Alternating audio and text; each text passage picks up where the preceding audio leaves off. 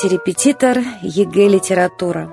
Это уникальный образовательный проект, в котором принимают участие лучшие преподаватели Санкт-Петербурга, эксперты ЕГЭ по литературе.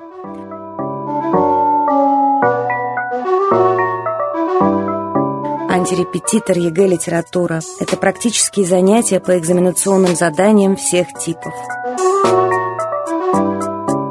Антирепетитор ЕГЭ «Литература». Анти по-гречески «вместо», «подобно», «наравне». Наша цель – помочь лично вам подготовиться к экзамену по самому сложному и увлекательному предмету. Присоединяйтесь, мы с вами каждый вторник, каждую среду в 17.10 или в любое время на ваших любимых подкаст-сервисах. Антирепетитор ЕГЭ «Литература» Мария Баги, Наталья Рыжова, Ольга Ермакова. Ну что ж, начнем с проверки задания, которое мы дали нашим слушателям в прошлый раз. Насколько помню, это было стихотворение Булата Окуджавы «Живопись». Да, «Живописцы, окуните ваши кисти».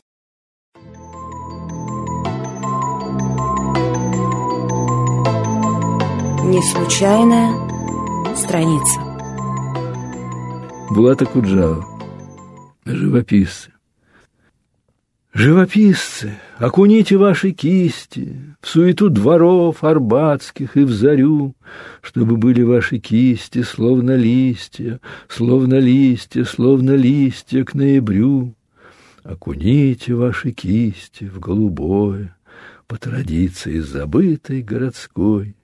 Нарисуйте и прилежно, и с любовью, Как с любовью мы проходим по Тверской — Мостовая пусть качнется, как очнется, Пусть начнется, что еще не началось. Вы рисуйте, вы рисуйте, вам зачтется. Что гадать нам, удалось, не удалось. Вы, как судьи, нарисуйте наши судьбы, Наше лето, нашу зиму и весну. Ничего, что мы чужие, вы рисуйте. Я потом, что непонятно, объясню.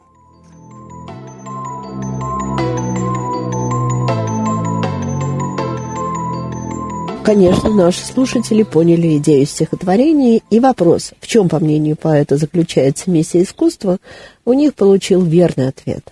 Миссия искусства заключается в том, чтобы остановить мгновение, чтобы это мгновение было передано другим поколениям, чтобы искусство показало, как жили люди предыдущих поколений, сохранить мир со всей его многогранностью, любовью множество-множество лет. Можно даже сказать, оставить их вечности. Но когда мы читали ваши ответы, мы видели, что вы записываете свою точку зрения, вы не анализируете стихотворение. А это главное условие, которое позволит вам на экзамене получить высокий балл потому что вам нужно сделать не пересказ, а именно анализ стихотворения. Поэтому надо, конечно, обязательно всматривать в стихотворение и смотреть, как же оно написано, в чем особенности его написания. Есть такое выражение «описать текст». Кажется нелепым такое выражение «описать текст». Но в школе учились описывать картину. И когда вы описывали картину, вы говорили о ее композиции, об особенности построения, говорили крупный план, задний план, ближний план, еще много всяких терминов использовали. Подобным нужно пользоваться и тогда, когда вы описываете литературный текст. Поэтому есть свои особенности в создании литературного текста, особенно, конечно, если это касается лирического произведения. Ну, давайте посмотрим для начала, как написано это стихотворение. Ну, во-первых, у стихотворения есть название «Живописцы», не «Живописец», а живописцы множественное число, ничто не бывает у писателя или у поэта случайным, поэтому подумайте, почему здесь множественное число. А потом посмотрим, что стихотворение начинается с обращения. Живописцы, окуните ваши кисти в суету дворов арбатских и в зарю, чтобы были ваши кисти словно листья, словно листья, словно листья к ноябрю на что же нам надо будет обратить внимание. Ну вот, например, конечно, на это обращение. А кто обращается к живописцам? Обращается лирический герой этого стихотворения. Заканчивается стихотворение строчкой «Я потом, что непонятно, объясню». И кроме того, здесь есть еще местоимение «мы». и местоимения ваши. Ваши кисти словно лютья, ваши кисти окуните в голубое, как с любовью мы проходим по Тверской. Вы рисуйте, что гадать нам. Вы, как судьи, нарисуйте наше лето, нашу зиму и весну. Вот такая интересная игра с местоимениями. Но это не оппозиция, потому что из контекста этого стихотворения понятно, что и живописцы, и те, кто проходит сейчас по Тверской, это современники, к которым обращается современник, призывая остановить мгновение и показать, каким оно было. Окуните ваши кисти в суету дворов арбатских и в зарю. Нарисуйте обычную человеческую жизнь. Если кто-то не знает, дворы арбатские – это дворы вокруг улицы Старый Арбат. Угу. Это для старых москвичей очень понятное, э, понятное название. И более того, это определенный такой образ жизни коренных москвичей, где были свои какие-то законы, очень человечные законы, очень московские, добрые, э, радушные законы жизни – и в зарю, чтобы были ваши кисти, словно листья, словно листья, словно листья к ноябрю. Может быть, вам странным покажется образ, но представьте себе в разрезе кисточку, которую вы окунули в краску. Она в разрезе напоминает лист.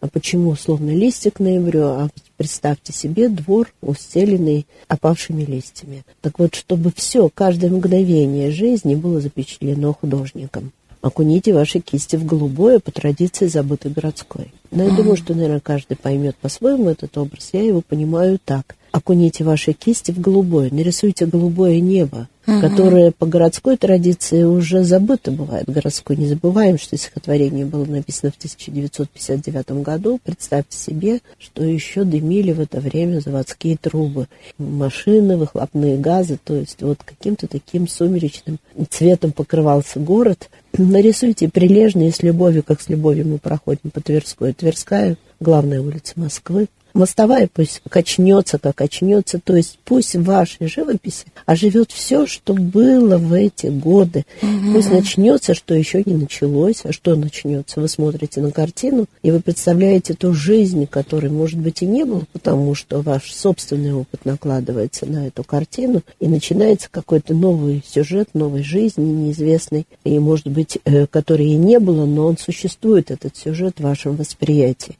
И художник не просто имеет право, он должен рисовать все. Вам зачтется, что гадать нам, удалось, не удалось. Не надо по этому поводу переживать, удастся или не удастся. Для кого-то все равно искусство откликнется э, у кого-то в сердце.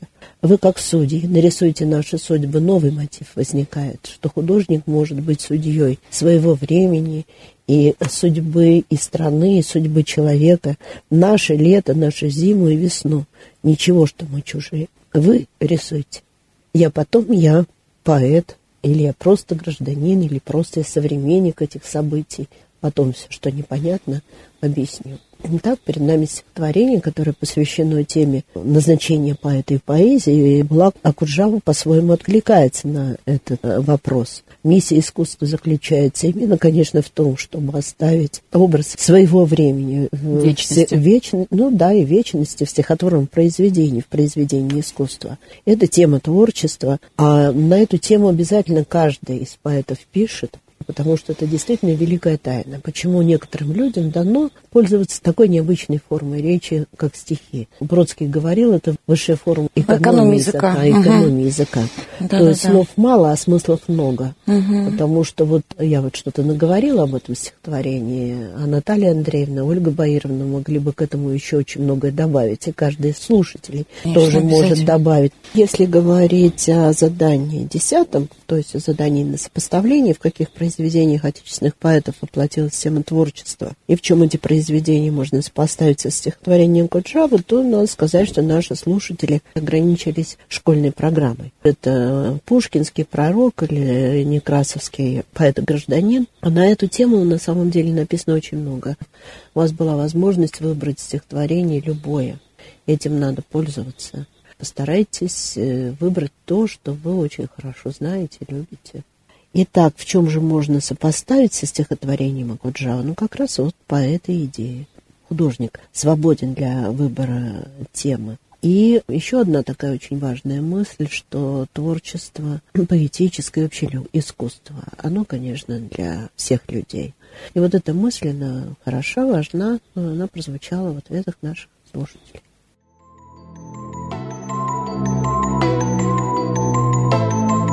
Не случайная страница. Антон Павлович Чехов.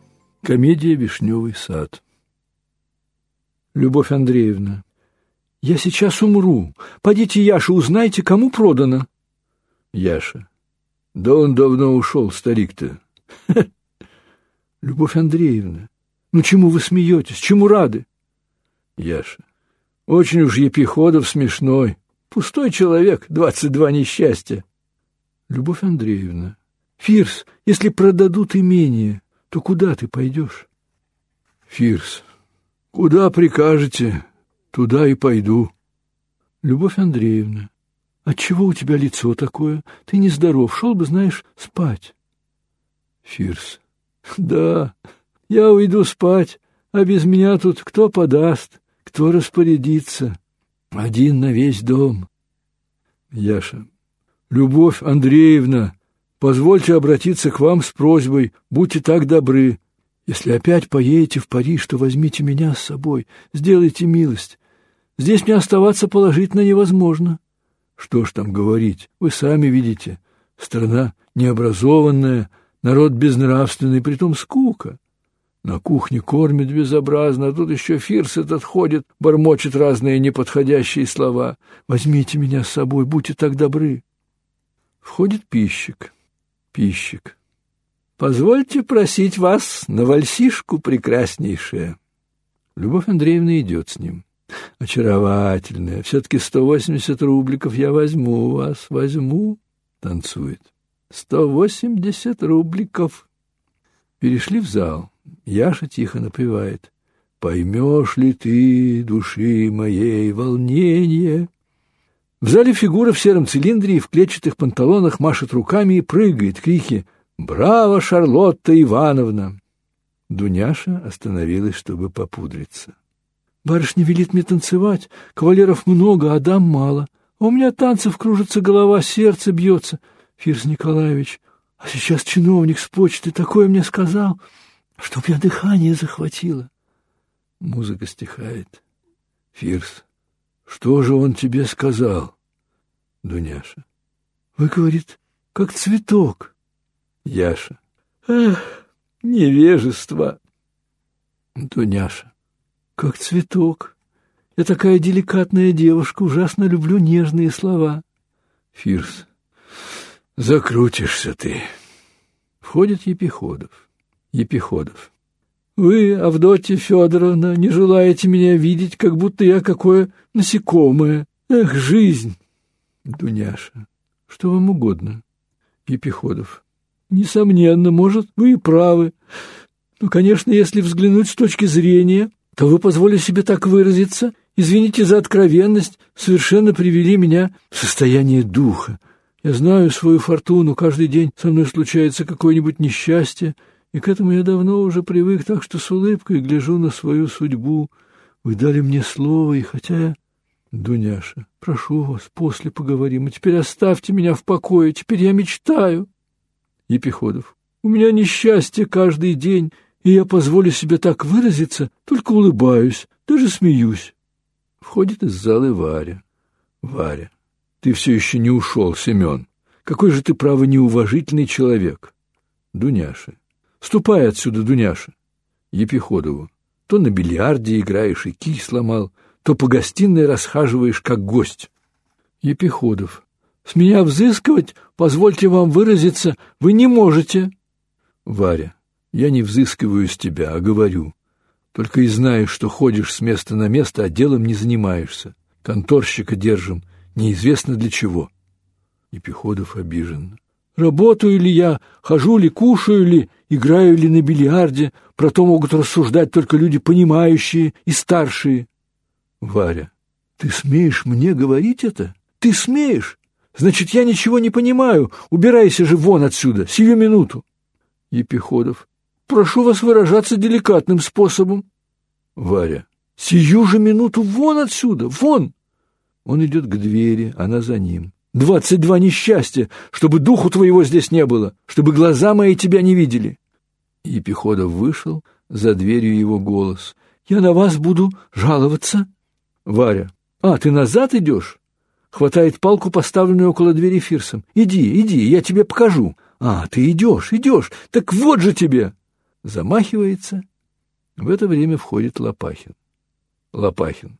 Покорнейше благодарю. Варя сердито и насмешливо. Виновата. Лопахин. Ничего-с. Покорно благодарю за приятное угощение. Варя. Не стоит благодарности. Отходит, потом оглядывается и спрашивает мягко. Я вас не ушибла? Лопахин. Нет, ничего. Шишка, однако, вскочит огромадная. Голоса в зале. Лопахин приехал, Ермолай Алексеевич. Пищик. Видом видать, слыхом слыхать, целуется с Лопахиным. Коньячком от тебя попахивает, милый мой, душа моя.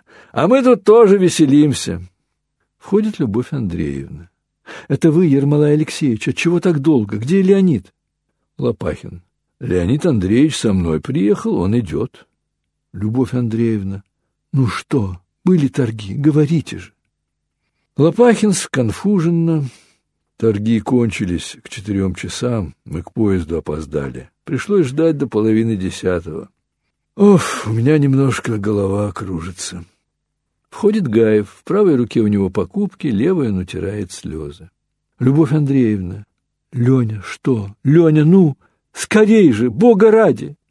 Гаев ничего и не отвечает, только машет рукой. Фирсу, плачу, вот возьми, тут анчоусы, керченские сельди. Я сегодня ничего не ел, столько я выстрадал. Дверь в бильярдную открыта, слышен стук шаров и голос Яши. «Семь и восемнадцать!» У Гаева меняется выражение, он уже не плачет.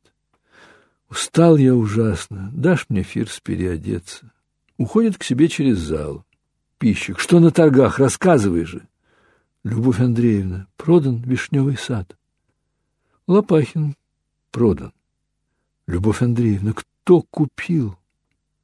Лопахин, я купил. Любовь Андреевна угнетена. Она упала бы, если бы не стояла возле кресла и стола. Варя снимает с пояса ключи, бросает их на пол посреди гостиной и уходит. Лопахин. Я купил. Погодите, господа, сделайте милость, у меня в голове помутилось, говорить не могу. Пришли мы на торги, там уже Дериганов.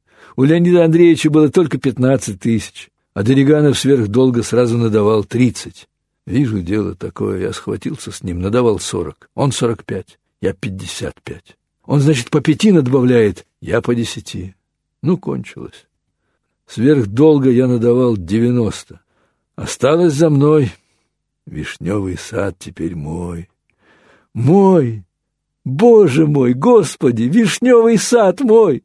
Скажите мне, что я пьян, не в своем уме, что все это мне представляется. Не смейтесь надо мной. Если бы отец мой и дед встали из гробов и посмотрели на все происшествие, как их Ермолай, битый, малограмотный Ермолай, который зимой босиком бегал, как этот самый Ермолай купил имение, прекрасней которого ничего нет на свете. Я купил имение, где дед и отец были рабами, где их не пускали даже в кухню. Я сплю, это только мерещится мне, это только кажется, это плод вашего воображения, покрытый мраком неизвестности. Поднимает ключи. Бросила ключи, хочет показать, что она уж не хозяйка здесь. Ну да все равно. Слышно, как настраивается оркестр. «Эй, музыканты, играйте, я желаю вас слушать. Приходите все смотреть, как Ермолай Лопахин хватит топором по вишневому саду, как упадут на землю деревья. Настроим мы дач, и наши внуки и правнуки увидят тут новую жизнь. Музыка, играй!» Играет музыка. Любовь Андреевна опустилась на стул и горько плачет. Лопахин с укором. «Отчего же, отчего вы меня не послушали, бедная моя, хорошая, не вернешь теперь?» О, скорее бы все это прошло, скорее бы изменилась как-нибудь наша нескладная, несчастливая жизнь. Пищик берет его под руку. Она плачет. Пойдем в залу. Пусть она одна. Пойдем. Берет его под руку и уводит. Лопахин. Что ж такое? Музыка играет отчетливо, пускай все, как я желаю. Идет новый помещик, владелец вишневого сада. Толкнул нечаянно столик, едва не опрокинул канделябры. За все могу заплатить. Уходит с пищиком. В зале и гостиной нет никого, кроме Любови Андреевны, которая сидит, сжалась вся и горько плачет. Быстро входят Аня и Трофимов. Аня подходит к матери и становится перед ней на колени. Трофимов остается у входа в залу. Аня. Мама, мама, ты плачешь? Милая, добрая, хорошая моя мама. Моя прекрасная, я люблю тебя, я благословляю тебя. Вишневый сад продан. Его уже нет, это правда, правда. Но не плачь, мама. У тебя осталась жизнь впереди. Осталась твоя хорошая, чистая душа. Пойдем со мной, пойдем, милый, отсюда, пойдем. Мы насадим новый сад, роскошнее этого. Ты увидишь его, поймешь, и радость, тихая глубокая радость опустится на твою душу, как солнце в вечерний час. И ты улыбнешься, мама. Пойдем, милая, пойдем.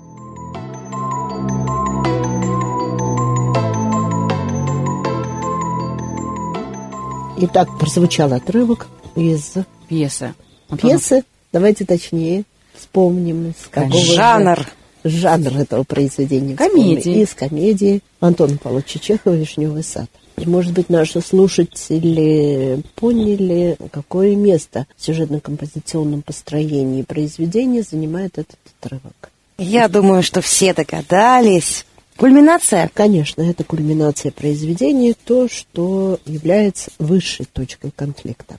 Итак, перед нами драматическое произведение. Драма, да, конечно, это род литературы. Характеризуется он чем? Обязательно в драматическом произведении должен быть конфликт. В общем-то, конфликт уже равен драме. То есть столкновение интересов, столкновение чувств, столкновение разных жизненных позиций. По кульминации мы можем судить о том, как разрешается этот конфликт не только между героями, но разрешается ли этот конфликт и как, каким образом он разрешается внутри самого героя. Итак, перед нами пьеса, которая для своего времени, а пьеса была написана в 1904 году, была ярко-новаторской. Литературоведы ее относят к так называемой новой драме. А почему новая драма? Что такого необычного, нового по сравнению, раз есть новая драма, то значит, наверное, есть и какая-то старая драма. Что же такого нового по сравнению с традиционной драмой сделал Чехов? Дело э, в том, что мы привыкли к острому конфликту в драматическом произведении. Вспомним «Грозу», например. А здесь вполне все порядочные люди, и вроде бы как и нет открытого конфликта между ними. Вроде как они спорят, а просто живут, да? Известное выражение Чехова, что люди не каждый день женятся, не каждый день стреляются, они просто пьют чай, а в это время разбиваются их сердца. Примерно так, в Вишневом саде. Вроде бы все любят друг друга, все уважают друг друга, все приветливы друг к другу, но посмотрите, слушают ли они друг друга. Есть вот это интересный такой момент, когда мы смотрим на диалоги, а диалога-то как такового и нет. И вот это тоже очень характерно для новой драмы. Просто смотреть на содержание фраз этого недостаточно. Нужно еще смотреть, а как это, на эту фразу реагирует другой герой. Тогда очень многое раскрывается и в общей жизни всех тех людей, которые есть на сцене, и в жизни каждого человека. И вот жизнь каждого героя в Вишневом саде называется комедия, а жизнь этого человека можно назвать даже не комедией, даже не драмой, а можно назвать настоящей трагедией. Это Фирс. У него настоящая трагедия, мне кажется. Фирс – настоящая трагедия, хорошо. А чем не трагедия жизни Любови Андреевны Раневской? Шесть лет назад умирает муж. Через несколько месяцев после этого в реке утонул ее младший сын Гриша. И было это пять лет назад. Она не стерпела об этом, Аня рассказывает. Уехала в Париж. А что в Париже произошло?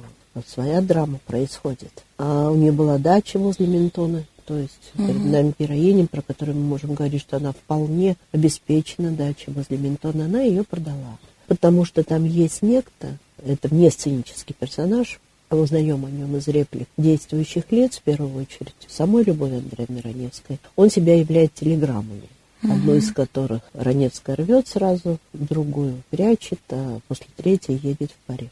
Так вот этот ужасный человек ее обобрал, и она вынуждена вернуться домой. Аня едет за ней, привозит ее и что она рассказывает о жизни матери? Что жила она в двухкомнатной квартирке, так грязно, неуютно, накурено, какие-то чужие люди. И вот она приезжает сюда. А здесь что у нее? А здесь у нее сад, краше которого нет ничего в округе. Просторный сад, связанный памятью с ее не только с сыном, мужем, а связан с памятью предков. Они же недаром вспоминают с Гаевым. Он мама стоит. Э, Гаев в последнем действии вспоминает, как отец в Троицын день идет мимо дома, возвращается из храма. Эти тени до сих пор они видят. Да, да. эти тени они до сих пор видят. Вот разве это не трагедия? Променять вот то, что здесь есть, родные места, сад, родовой дом, дочь которая выросла без нее. Она живет в России одна. Угу. Пять лет назад она осталась, вероятно, э, с, со старшей приемной дочерью Вари, которой сейчас 24 года, а было тогда 19 лет. Вот что это, не трагедия? Что же тут смешного? Тот самый сложный вопрос, который возникает у наших читателей. И всегда возникает и еще сложнее вопрос, потому что Чехов в письмах говорил, у меня вышла не столько комедия, не столько драма, сколько фарс. Да. Почему фарс? Просто Читаешь со слезами фарс? на глазах. А что такое происходит с человеком? Вот в конце XIX века, в начале XX века какой-то слом. Что исчезает? Здесь по-разному можно ответить на этот вопрос. Что такого смешного происходит? Один человек перестает видеть другого человека. Они как будто бы все говорят только каждый о своем и не да. слышит и заканчивается, как трагично заканчивается пьеса «Вишневый сад», комедия «Вишневый сад». А последняя реплика, и она обращена обязательно ко всему залу, потому что это ну, правило драматургии. Поэтому обязательно запоминаем эту последнюю реплику любой пьесы, какой бы мы ни читали. И это последняя реплика Фирса. «Эх ты, недотепа!» Она вроде бы как будто обращена к самому себе – это он недотепа, прожил вот эту свою долгую жизнь. Мне кажется, это обращено ко мне всегда, когда я слышу. Отлично. А это вам кажется, что обращено ко мне. То есть вот я это недотепа. должен был услышать каждый зритель, который там сидит. Эх ты, недотепа. Кто такой недотепа? Это человек, который в чем-то не преуспел. Ага, не преуспел почему-то. А еще какие синонимы может быть? Эх ты, неудачник, неудачник да, дурачок, да. неумеха Лопух. Лопух, совершенно верно.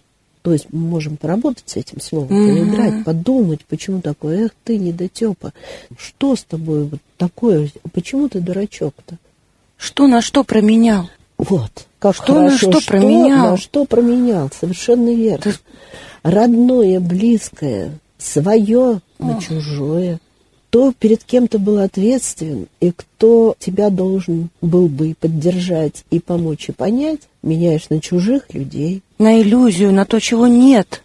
Может быть, даже на иллюзии. Но мне кажется, что вот здесь очень ярко Яша проявляет, кто на что променял. Ведь он не встречается даже с матерью своей. Почему? потому что стыдится ее прошлого, стыдится то, что она крестьянка, стыдится того, что вот она бедна. И он единственный испытывает радость в этой пьесе. Ну, это самый отвратительный тип mm-hmm. в пьесе, но в пьесе кроме него и нет отвратительных типов, все остальные mm-hmm. просто несчастные.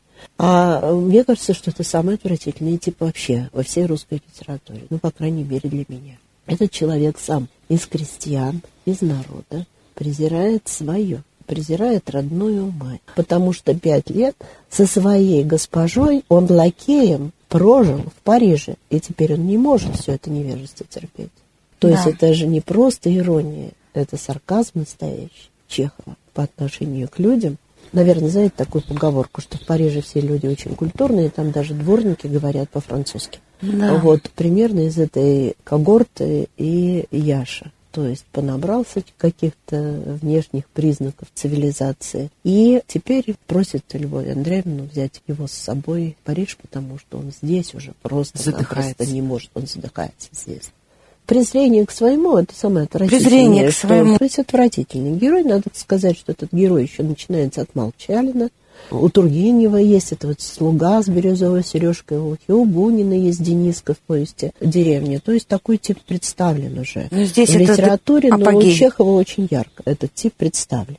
Что еще мы можем говорить, как о новой драме? Кого, кроме Яши, мы можем отнести к, очевидно, героям отрицательным? Никого. Никого все Никого, потому что, э, потому что это, опять же, тоже принцип новой драмы. Если мы еще можем там в грозе даже говорить об отрицательных и положительных героях, то здесь мы не можем говорить, потому что это живые люди. Сочувствие ко всем. Может быть сочувствие ко всем или одинаковое ко всем презрение. То есть мы можем говорить, что это живые люди, страдающие люди. и живые характеры. И живые характеры, да. И еще один момент. А кого вы назовете главным героем в «Вишневом саде»?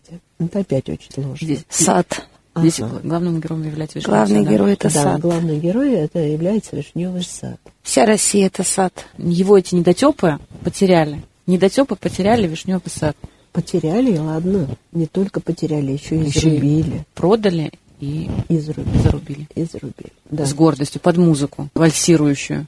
Там же еще очень действительно хорошо звуки на уровне звуков. Мотив глухоты они друг друга не слышат. Тоже, кстати, и Грибоедовская, да, вот это продолжение из «Горя от ума». То, кроме всего прочего, когда кульминационный момент, когда они узнают, кто купил Вишневый сад, это же все происходит во время бала.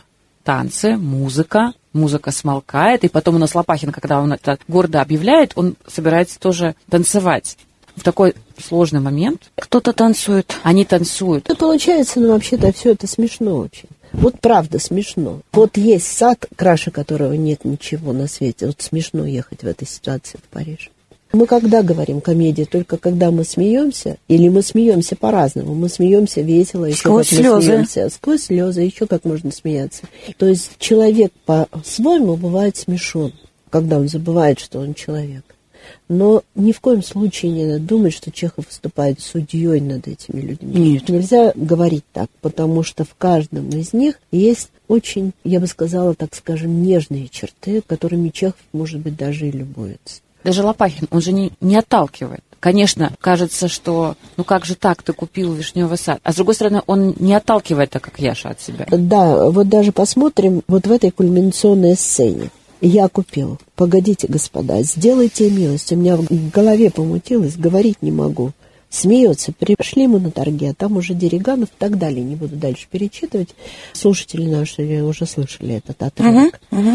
Вы помните, как Лопахин относится к Любови Андреевне?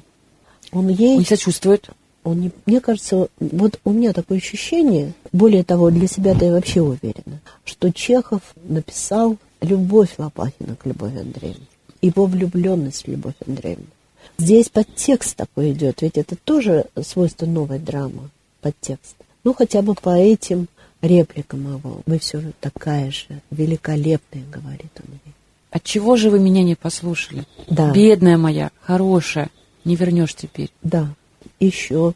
Вот он вспоминает тот момент, когда отец, он еще совсем мальчонкой был, мне 15 лет было, говорит он, а Любовь Андреевна молоденькая, такая худенькая, ну сколько ей может быть лет?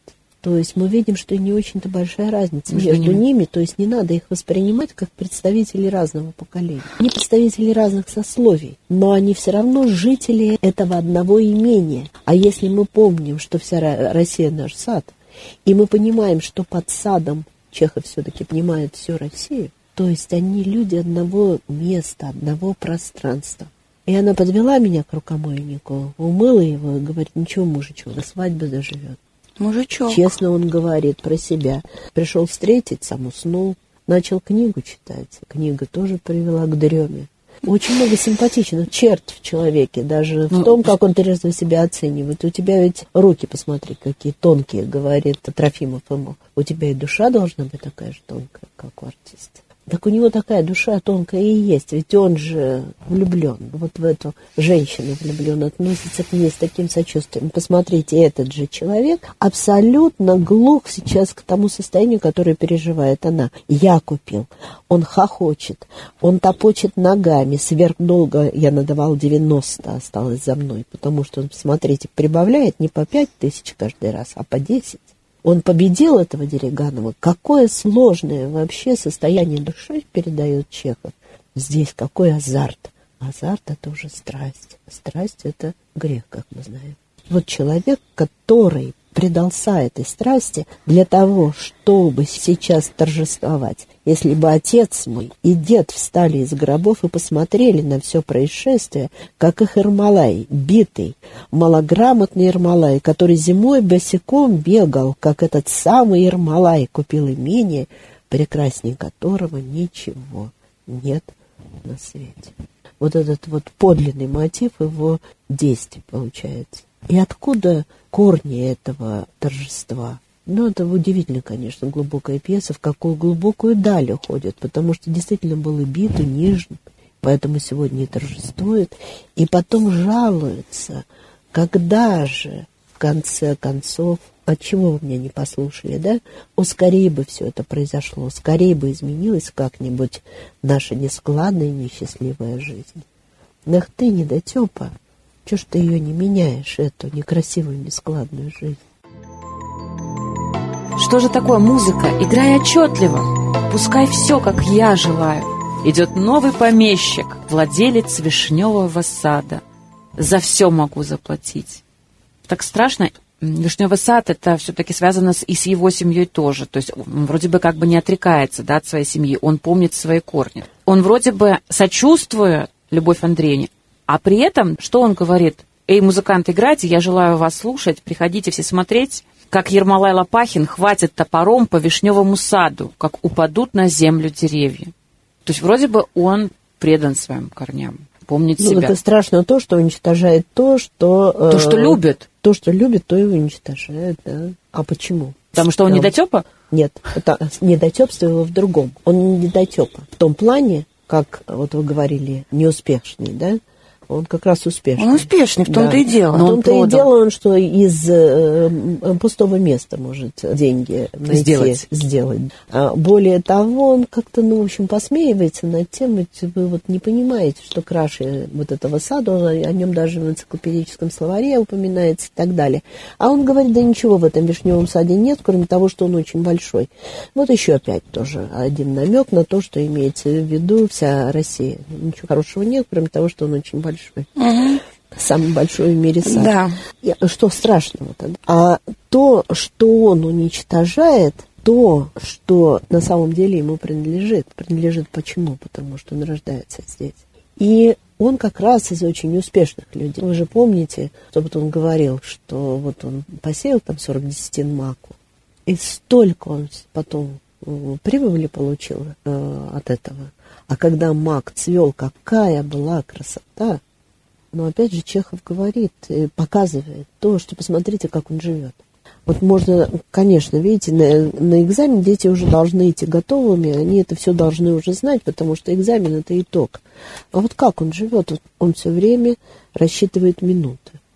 Э, Он все время куда-то едет. Он Торопится, время спешит. торопится, да. Он, кстати, опаздывает без конца тоже. Они опоздали к поезду, они потом опять торопятся, что надо вот ехать. То ему надо по одному, в одно дело э, место ехать, то в другое. То есть он все время едет. Так вот, может быть, это тоже смешно, что человек-то не живет, а только он все время готовится к жизни. Готовится к жизни. Вот, да. То вот если вот сейчас он еще это, тогда начнется Да, его жизнь. да. Но, знаете, так можно говорить очень много об этой пьесе, потому что там масса таких очень интересных деталей, которые проявляют и характер героев, и э, показывают э, человеческую личность, вообще человеческую личность. Но мы так можем много говорить, давайте все-таки мы... э, К экзамену к вернемся. экзамену ближе, да, совершенно верно. И вот здесь нам очень помогают вопросы. Напоминаю нашим слушателям, что прекрасный ресурс, по которому вы можете готовиться к экзамену, это открытый банк заданий. Открытый банк заданий. Ну и, конечно, есть еще ресурсы, в том числе и решу ЕГЭ, но они связаны с ФИПИ, поэтому вопросы будут одноплановыми. И вот на этот вопрос, этот стиль вопроса и нужно ориентироваться. fipi.ru – это название сайта. Да. Два типа вопросов там будут, которые будут заданы в виде тезиса, а мы всегда можем и тезис превратить в проблемный вопрос. Это будет помощью в написании сочинения. Но большинство тем заданы в виде проблемного вопроса. Почему Лопахин не может быть подлинным спасителем Вишневого сада? Итак, в вопросе уже есть информация. Лопахин не есть подлинный спаситель Вишневого сада. Здесь есть только один вопрос, одно неизвестное. Почему, по какой причине? Потому что он его уничтожил. Потому что он его уничтожил, да. Вишневый сад, как то явление, которое было, он уничтожил, уничтожит. Он начал его уничтожать. Топор, который мы слышим в заключении, звук топора. Об и он это говорит. вербализует, он говорит, что как я топором начну деревья рубить. То есть он даже о своем намерении говорит, и в финале мы слышим звук топора. Да. А вот теперь, коллеги, вопрос еще будет и к вам. Вот такой тип вопроса я называю задачка с двумя неизвестными. Вот он как звучит. Почему так много случайных героев в комедии Чехова «Вишневый сад»? Э, задачка с двумя неизвестными. Кого мы можем отнести к случайным героям? Потому что если мы не понимаем, кого мы можем отнести к случайным героям, то тогда мы не можем ответить на этот вопрос, почему их так много. А вот кого мы можем отнести к случайным героям? Если мы говорим про Вишневый сад, к нему относится кто? Любовь Андреевна, ее дочь, может быть, ее приемная дочь, так, если рассуждать. Есть Фирс, который служит а, в этом доме, брат Гаев. Он и, наследник, законный наследник. Э, который признается в любви и благодарности Шкафу. И вот это очень... все, что ли? А Лопахин? И Лопахин, который купил сад. А получается, все остальные, они как бы Мне вроде кажется, бы не самые Лопахин важные. не случайный герой э, здесь. Почему? Потому что он, он не купил. только купил сад. Он его уничтожил. Он, э, его предки трудились здесь. Вот я к случайным героям отношу тех, кто к Вишневому саду не имеет прямого вот отношения. Семенов пищик какое отношение имеет? Он сосед. И приезжает каждый раз, ну, каким-то образом попросить э, денег, да, ему там невероятно везет, что его через его землю там идут всякие дороги и так далее, да, как он как везение это угу. э, расценивает. Так, Шарлотта. Гувернантка, ну тоже Она какая гувернантка? Вообще, на самом деле, она... Э, какая гувернантка? Она как в Вишневый сад попадает? Она не случайная. Она... Почему она не случайный персонаж? Шарлотта... Э, кто у нее родители? Она потрясающий вообще персонаж. Она из тех, кто без роду, без племени. Угу.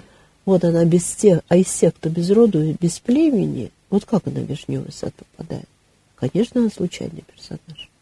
Так. По отношению и к саду. случайный или не случайный персонаж? Вот Конторщик. Я бы конторщика отнесла бы тоже к случайным персонажам. И Трофимов случайный. Его на, э, наняли на работу здесь, да, он конторщик.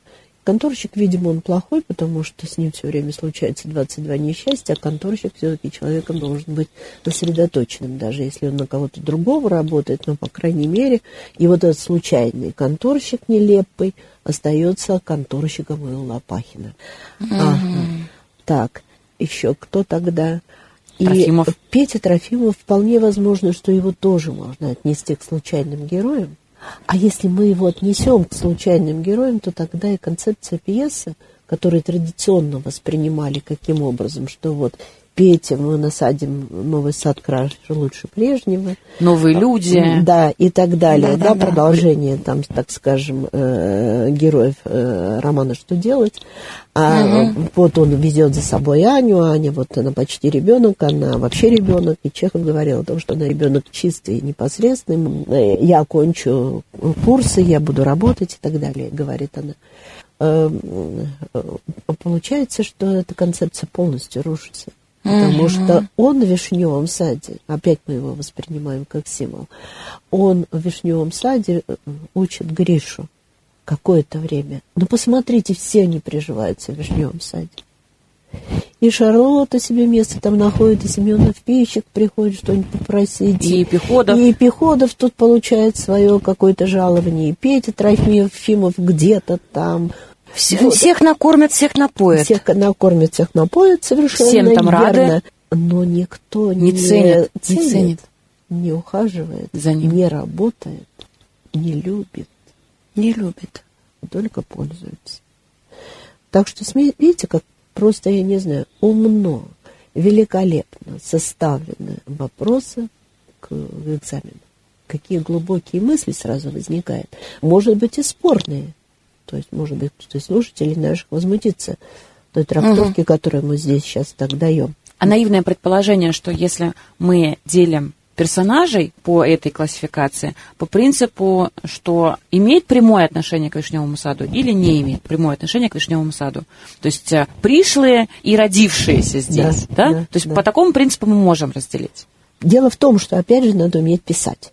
Вот Это если бы правда. я писала сочинение на эту тему, то я бы, конечно, увидела, что здесь задачка с двумя неизвестными, и начала с того, что под случайными персонажами я понимаю то-то, то-то и то-то, да, то есть тех героев, Тех героев, которые, которые не имеют прямого отношения к Вишневому саду саду. оказались- Они не его хозяева, и они не работники в нем. Они здесь появились случайно, По потому что или, да, по стечению обстоятельств, или они нашли, ну вот место, как пехота, или они оказались здесь, как Шарлотту, которую наняли якобы гувернанткой. Она сколько там она времени-то, ее ведь отправили только, чтобы Аня одна не была в дороге, когда она едет а, в незнакомую страну. И всех тех, кто там как нанят был, кто нашел работу. Дело в том, что я объяснила свою позицию, И она имеет право на и существование. она имеет право на существование. И тогда я могу дальше продолжить эту свою тему, потому что мысль-то главная, что он, Вишневый сад, нуждается в любви, в заботе, в терпении, в том, чтобы его сохранить, и нужно только одно от его обитателей – забота о нем. Больше ничего. Любовь Андреевна, это тоже как бы к такому же принципу. Нет, она не отнести. пользователь, она любит. Любит ли она? Верит Бог, как э, я люблю Родину, говорит она. Может быть, Бог видит, что у нее есть в глубине души, но я думаю, что читатель не очень видит По намерениям по намерениям и потому, по ее образу жизни. Вот. Но в она ней- имеет в ней прямой- масса хороших черт. Она щедрая, она э, тонкая, она добрая. она добрая, и она, конечно, глубоко несчастная, потому что а, в ней есть вот эта страшная трагедия, когда она переживает гибель ребенка. Но гибель ребенка переживает, но дочь-то одна остается. То есть здесь так много загадок. Так много загадок. И противоречий. противоречий, но будем исходить просто из того, что было написано. Мы очень много сейчас вне текста э, переживаем с вами. Да. Мгм. Какое место занимают Петя и Аня в произведении? Вот э, такой вопрос. Но раз спросили, какое место, то, значит, говорим важное место и объясняем, почему важное место. Потому что так или иначе с образом Ани и Пети мы вынуждены э, связать будущее Вишневого сада. Просто в силу их возраста. Мгм. Особенно в силу возраста Ани, ей 17 лет. 17. То есть, конечно, ей жить в этом будущем саду вишневом В новом мире. или в новом мире, да. С вишневым садом или без него? Да, с вишневым садом или без него, поэтому вот, э, конечно, какие-то надежды Чехова с Аней связаны. Она самый трогательный, самый чистый персонаж, э, не запятнанный еще никакой корыстью в вишневом саде. Чем можно объяснить отсутствие идеального героя? Ну, я бы сказала, что как раз принципами новой драмы Новая драма. новой драмы, которая предполагает рисовать людей такими, какие они есть. То есть Ну, отказ... а идеально, да, идеального героя, условного такого героя, который был, допустим, там в классицизме, Мгм. Правдин или Стародум. Однозначно потому герой. что это живые люди. По поводу отсутствия идеального героя, Да. Отказ от сис- системы отделения с- На положительных и отрицательных. Да. Но это Да. не новое у Чехова. Дело в том, что это становится принципом новой драмы. Мгм. Принципом новой Мгм. драмы. Потому что если мы все-таки говорим, что там есть черты положительные, то здесь это просто живые люди со всеми их слабостями, достоинствами и недостатками. Да. Ну вот мы их всех узнаем в жизни. В том числе и Яшу. И более того, сейчас их очень много. И да. самих себя очень И сам- часто ну, узнаем. это, конечно, совершенно Да. верно. Для того и требуется написание драматических произведений. Ну и вот философская еще тема, как раскрывается тема времени. А Ой. как она раскрывается? Она раскрывается в первую очередь, что здесь очень много упоминаний времени. То есть все время Чехов со сцены напоминает, что время каждого конечно, и оно неуклонно идет. И готовиться к жизни не надо, а надо жить. И в этой жизни есть определенные задачи у человека, в том числе есть ведь долг все-таки, ну, хотя бы перед тем местом, в котором ты родился. Спасибо. Спасибо за чудесную встречу. Антирепетитор ЕГЭ «Литература» Мария Баги, Наталья Рыжова, Ольга Ермакова. Репетиторы доступны единицам, а наш интенсив – всем –